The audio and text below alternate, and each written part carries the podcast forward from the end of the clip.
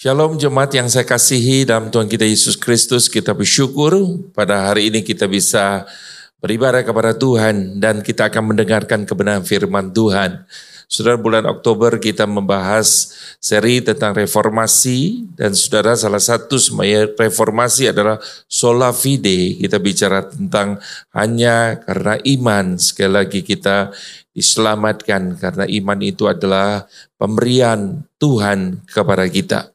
Saudara-saudara, kita hari ini membahas tentang iman yang mencari pengertian. Kita akan melihat Ibrani 11 ayat yang pertama, definisi iman dan saya yakini Bapak Ibu, saudara-saudara sudah memahami akan hal ini, sudah sering kita membacanya, tapi kita mohon pimpinan Tuhan terlebih dahulu, kita berdoa.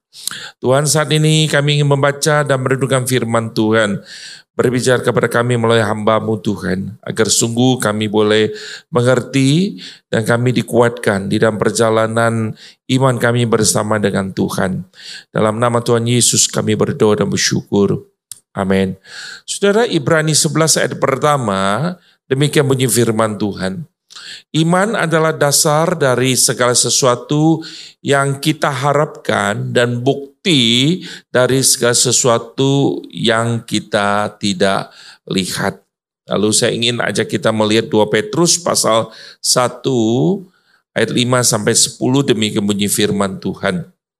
Justru karena itu, kamu harus dengan sungguh-sungguh berusaha untuk menambahkan kepada imanmu kebajikan, dan kepada kebajikan pengetahuan, dan kepada pengetahuan penguasaan diri, kepada penguasaan diri ketekunan, dan kepada ketekunan kesalehan, dan kepada kesalehan kasih akan saudara-saudara, dan kepada kasih akan saudara-saudara, kasih akan semua orang. Sebab apabila semuanya itu ada padamu dengan berlimpah-limpah, kamu akan dibuatnya menjadi giat dan berhasil dalam pengenalan akan Yesus Kristus Tuhan kita. Tetapi barang siapa tidak memiliki semuanya itu, ia menjadi buta dan picik karena ia lupa bahwa dosa-dosanya yang dahulu telah dihapuskan. Karena itu saudara-saudaraku berusaha sungguh-sungguh supaya panggilan dan pilihanmu makin teguh. Sebab jikalau kamu melakukannya, kamu tidak akan pernah tersandung. Demikian jauh pembacaan firman Tuhan. Saudara, di Elton Trueblood pernah berkata begini, bahwa faith is not belief without proof, but trust without reservation. Saudara, iman itu bukan percaya tanpa bukti, tetapi percaya tanpa reservasi.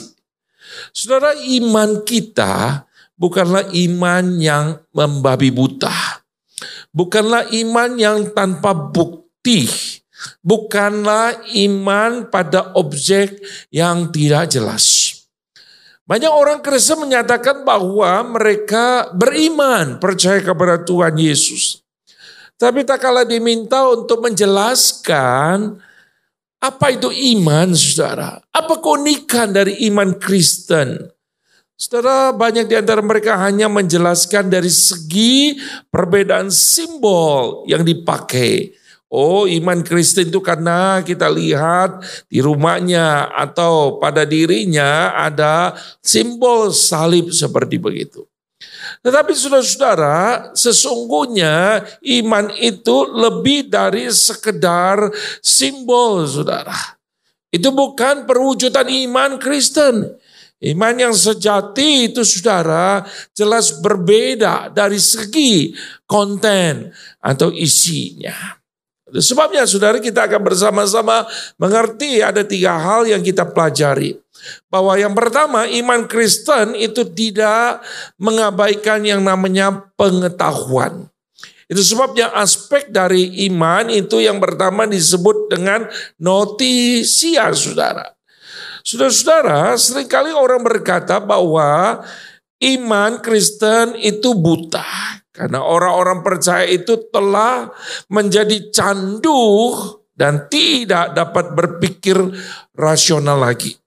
David Hume pernah berkata begini, iman kepada Tuhan hanyalah sebuah pelarian dari usaha manusia yang sia-sia karena ketidakmampuan memahami persoalan. Saudara Tuhan Yesus tidak ingin kita asal percaya. Ya ingin kita memiliki sebuah pemahaman, pengenalan yang benar, bukan iman yang membabi buta. Itu sebabnya kalau kita melihat Tuhan Yesus sering men-challenge iman murid-muridnya. Tuhan Yesus berkata dalam Lukas 14 kepada banyak orang yang pada waktu itu mengikuti Tuhan.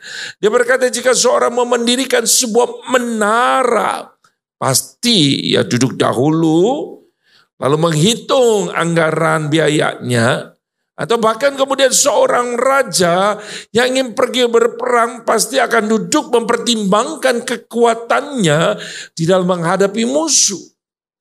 Sudah demikianlah Yesus berkata, tidak malah mengikuti Tuhan.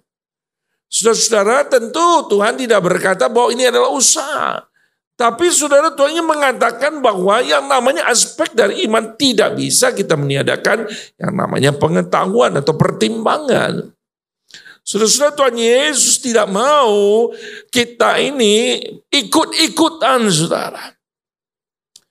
Di dalam 2 Petrus pasal 1 ayat 16, Petrus berkata begini, sebab kami tidak mengikuti dongeng-dongeng isapan jempol manusia. Karena kami memberitahukan kepada kamu kuasa dan kedatangan Tuhan kita Yesus Kristus sebagai Raja.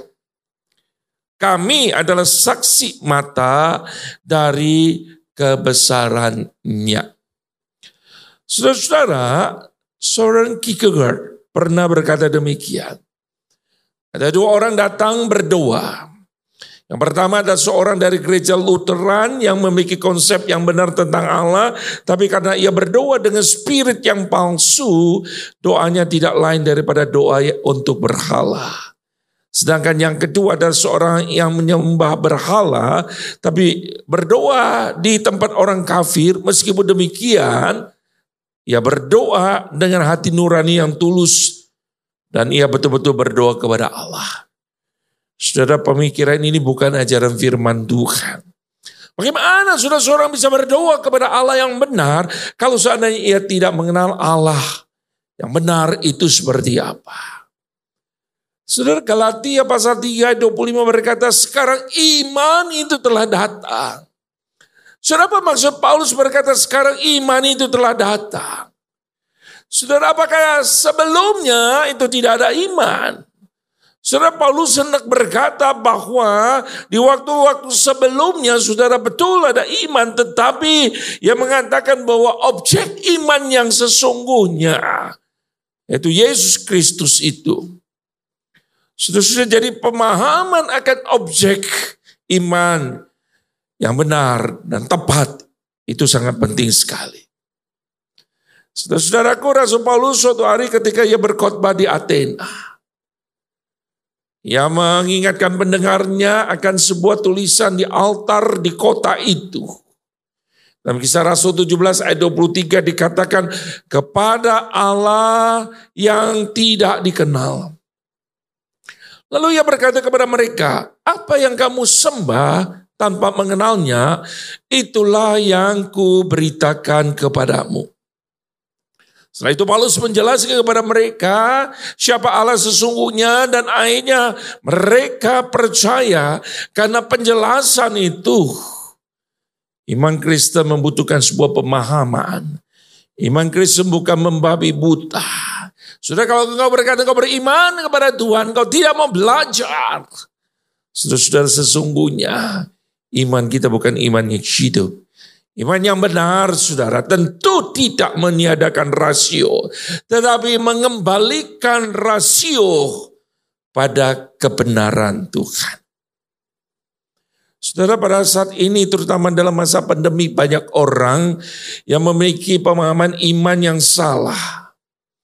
Ada orang yang berpegang pada yang namanya mythical faith Orang yang seperti itu akan memiliki sebuah pemahaman bahwa kasih dan pengabulan doa itu harus menjadi satu kesatuan. Jika Allah mengasihi saya, maka semua permohonan doa saya harus dikabulkan. Karena apa? Karena kasih dan pengabulan doa itu harus satu. Kalau doa saya tidak dikabulkan berarti saya kurang beriman atau Allah kurang mengasihi saya. Sudah apakah Allah mengajarkan demikian? Sudah karakter pengetahuan iman itu berbeda dengan pengetahuan sains. Sudah pengetahuan kita itu tidak berdasarkan hubungan I, it, aku dengan itu. Tapi berbicara tentang I do, aku dengan kamu Tuhan, aku dengan Tuhan. Oleh karena itu saudara mengenal Tuhan secara pribadi sangat penting di dalam hidup kita sebagai orang percaya. Di dalam 2 Petrus 1 ayat 5 sangat menarik sekali Petrus berkata bahwa iman yang kita miliki yang kita baca tadi dikatakan harus ditambahkan. Saudara iman itu betul karunia Tuhan dan itu efektif namun iman itu hidup bukan. Iman itu perlu bertumbuh. Iman itu sudah saudara perlu ada aspek lain yang dibutuhkan untuk bertumbuh. Satunya adalah pengetahuan. Itu sebabnya perlu ditambahkan. Pada saat Rasul Petrus berkata iman harus ditambahkan. Ia tidak berbicara bahwa iman perlu ada unsur plusnya. Tetapi ia berkata bahwa sesungguhnya iman itu bersifat dinamis. Yang berarti saudara perlu ditingkatkan dan dia bergerak. Dia bertumbuh saudara. Saudara kalau kita tidak pernah mau belajar firman Tuhan. So, iman kita tidak akan bertumbuh. Saudara yang kedua. Yang namanya iman itu membutuhkan yang namanya persetujuan. Yang di dalam bahasa artinya disebut dengan asensus. Rasul Paulus dalam Roma 3 ayat 28 berkata, manusia dibenarkan karena iman dan bukan karena ia melakukan hukum Taurat. Jelas, iman itu adalah karunia Tuhan. Tapi kemudian saudara Tuhan mengaruniakan iman itu, Tuhan ingin orang berespon dengan benar dengan karunia Tuhan itu. Respon kita saudara adalah bahwa kita sungguh-sungguh bisa menyetujuinya. Respon kita dalam bentuk pengakuan kita. Itu sebabnya saudara kenapa Paulus dalam Roma pasal 10 ayat 9 sampai 10 berkata bahwa pengakuan dengan mulut dan percaya dalam hati itu penting. Ini respon saudara. Saudara iman dalam kekristenan tidak mengabaikan aspek pengetahuan tadi saya sudah katakan. Namun jika iman kita itu berhenti hanya tahu maka Rasul Yakobus berkata, sikap seperti itu tidak jauh beda dengan setan-setan dalam Yakobus 2 ayat 19. Engkau percaya bahwa hanya satu Allah saja, itu baik. Tetapi setan-setan pun juga percaya akan hal itu dan mereka gemetar. Karena itu sudah saudara, maka Rasul Paulus berkata, iman harus disertai dengan tindakan perbuatan yang konkret, sebuah pengakuan kita betul-betul persetujuan kita akan keputusan Allah. Itu wujud nyata dari iman. Ada orang saudara-saudara yang ingin menunjukkan imannya dengan perbuatan tetapi tidak didasarkan pada kebenaran. Pengalaman pribadinya dijadikan standar kebenaran. Benar saudara ia pernah mengalami keajaiban dari Tuhan. Tetapi tidak berarti orang lain harus mengalami hal yang sama untuk menunjukkan bahwa ia beriman. Biasanya sudah untuk meyakinkan orang terkadang orang berusaha melakukan hal yang spektakuler sehingga kemudian tanpa sadar pelayanannya bergeser dari pemberitaan firman Tuhan menjadi pembuat keajaiban. Dan itu bukan yang Tuhan inginkan. Sudah adakah sebuah confession pengakuan kita? akan Tuhan. Persetujuan kita bahwa Tuhan engkau berdaulat. Engkau menjadi Tuhan yang penuh atas hidupku. Tuhan semakin besar, aku semakin kecil. Setujuan itu sudah ditunjukkan dengan sebuah penaklukan diri kita, termasuk rasio dan hati kita. Saudara iman yang tidak hanya melibatkan rasio, tetapi juga penaklukan rasio dan hati kita. Kita harus setuju bahwa kita seteru Allah. Kita harus setuju bahwa kita telah melawan Allah. Kita harus setuju bahwa hanya oleh darah Kristus kita diselamatkan. Kita harus setuju bahwa apa pun yang Allah lakukan itu yang terbaik. Kita setuju bahwa kita tidak bisa hidup tanpa Kristus. Sebab dia adalah Allah yang penuh atas hidup kita.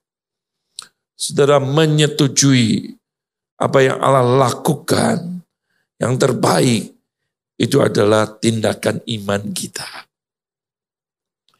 Saudara tidak mudah menyetujui dalam struggle kita. Apa yang Allah nyatakan, Allah lakukan dalam hidup kita. Seringkali sudah kita sulit untuk memahami, kita sulit untuk menerima. Tapi percayalah saudara-saudara bahwa apa yang Allah lakukan itu yang terbaik saudara. Sudah engkau perlu menyetujuinya, engkau perlu menaklukkan rasiomu dan hatimu saudara untuk apa yang Allah lakukan. Mungkin tidak sesuai dengan apa yang kita inginkan. Tapi itu yang terbaik yang Allah sediakan bagi kita. Yang ketiga kita belajar bahwa iman itu adalah tindakan mempercayakan diri. Saudara. Ada trust, fidusia saudara. Aspek yang ketiga dari iman sangat penting. Seorang tidak mungkin bisa mencapai aspek ketiga ini tanpa melewati kedua aspek tadi. Saudara, pada aspek ini orang percaya akan berpaling dari dirinya, dari tadinya egosentris, lalu kemudian bergeser mulai perlahan kepada Allah. Saudara, iman yang tidak over over pesimis, tapi juga tidak over optimis. Saudara-saudara, iman itu saudara-saudara sungguh-sungguh didasarkan pada pengenalan akan Allah yang tepat. Dan mendorong itu untuk bertindak atau bersikap mau mempercayakan dirinya kepada Allah. Saudara salah satu tokoh dalam perjanjian lama itu Abraham. Saudara tindakan Abraham ketika dia mempersembahkan anaknya yang nama Ishak. Saudara ada sebuah tindakan iman. Tindakan yang memang melampaui akal manusia, iya. Tapi bukan berarti tanpa pertimbangan, saudara. Saudara, dalam pergumulan saudara, Abraham belajar memilih untuk mempercaya Allah daripada dirinya. Dan pergumulan ini sudah dia harus menyetujui apa yang Allah katakan, apa yang Allah lakukan, saudara. Tentu melalui pertimbangan saudara. Ya, sekalipun saudara-saudara dia melakukannya dengan sebuah pergumulan. Tapi akhirnya dia jatuh pada keputusan menyetujui apa yang Allah lakukan. Saudara Ibrani 11 ayat 1 berkata, iman adalah dasar dari segala sesuatu yang kita harapkan dan bukti dari segala sesuatu yang kita tidak lihat. Kata dasar dari bahasa Yunani-nya dari kata ini adalah hipostasis. Saudara, kata ini bisa berarti realita. Di dalam papirus ditemukan bahwa kata ini sering kali itu dipakai untuk menyatakan suatu dokumen yang merupakan bukti hak milik seperti sebuah akte rumah. Akte itu sangat penting saudara. Akte merupakan bukti yang sah kepemilikan dan diakui oleh hukum. Ada seorang jemaat pernah berkata bahwa ia memiliki rumah di luar negeri.